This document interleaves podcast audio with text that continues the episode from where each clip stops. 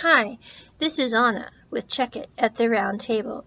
Just so you know, you can support this podcast as well as related podcasts, What the BL, and YouTube channels, The Hand Network and the Asian Drama Club by going to our website, thelittlegreenhouseonthecorner.com backslash support, where we have both PayPal donation buttons as well as the affiliate link for Grove Collaborative. Also, if you want to donate directly via PayPal, you can donate to rosesoutofthesnow at gmail.com. Thanks for your support. And without further ado, here's today's podcast. Hi, this is Anna, and this is Check It at the Round Table, where we discuss movies, books, music, and stuff. Today we are discussing Golden Blood Episode 5, peeps. This is a Thai BL drama series that is currently airing. If you want to see it with English subs, you can head on over to dailymotion.com, and they have several different available options there. This series is about Sun and Sky and Bank and Pitch and basically everyone from their classes going on a trip to help students in a rural area. Kind of a work experience trip. I don't know what you call it. But anyway, it's during this trip and camping, etc. Um, Bank was surprised because Pitch decided he wanted to come spend time with Bank, so he came along. They are not a couple yet. That is not something that was really discussed at this point in time. But Pitch just really likes being around Bank. I'm not sure. They are kind of like in um, We Best Love with um, the two guys, um, Ben Way and his boyfriend. They're just the, they're the weird ones in this series. I mean, no offense, Bank and Pitch. They're they're odd. They're a very odd couple. Let's just put it that way. Very, very strange couple.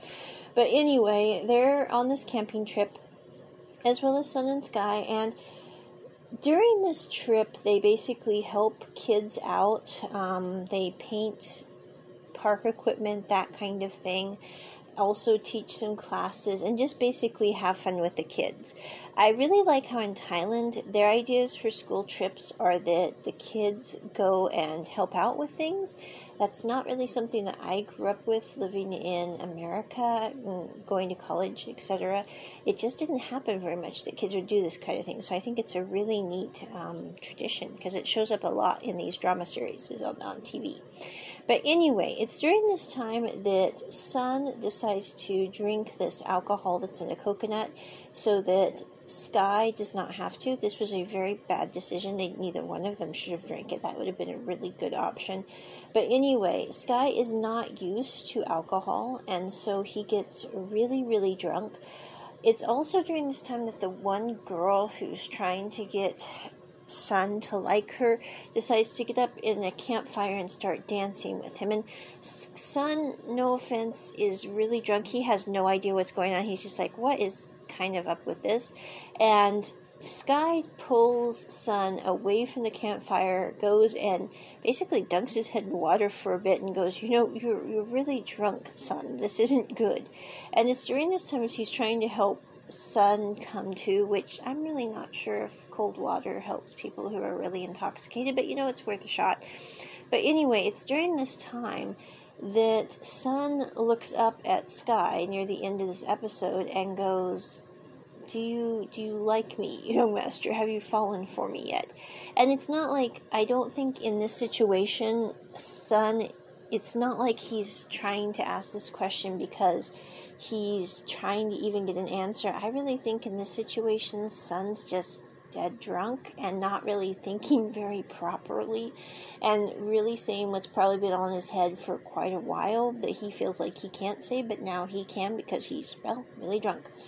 So anyway, Sun Sky isn't really sure what to do with Sun's comments, so he just basically kind of gets him cleaned up, gets him back to bed, etc.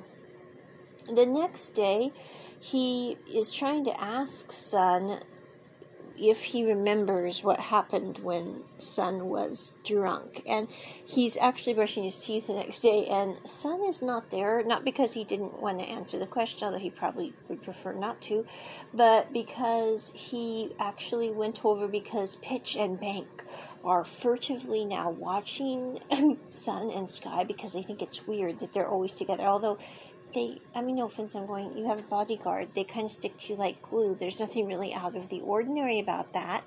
But anyway, they are sure there's something more to it, which, you know, maybe, maybe not, you know, of course.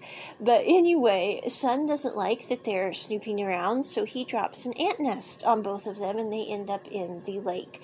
Is at this point that, um, they have a moment that neither one of them know what to do with, and so they both run off screaming, like, I don't know, ill behaved teenagers.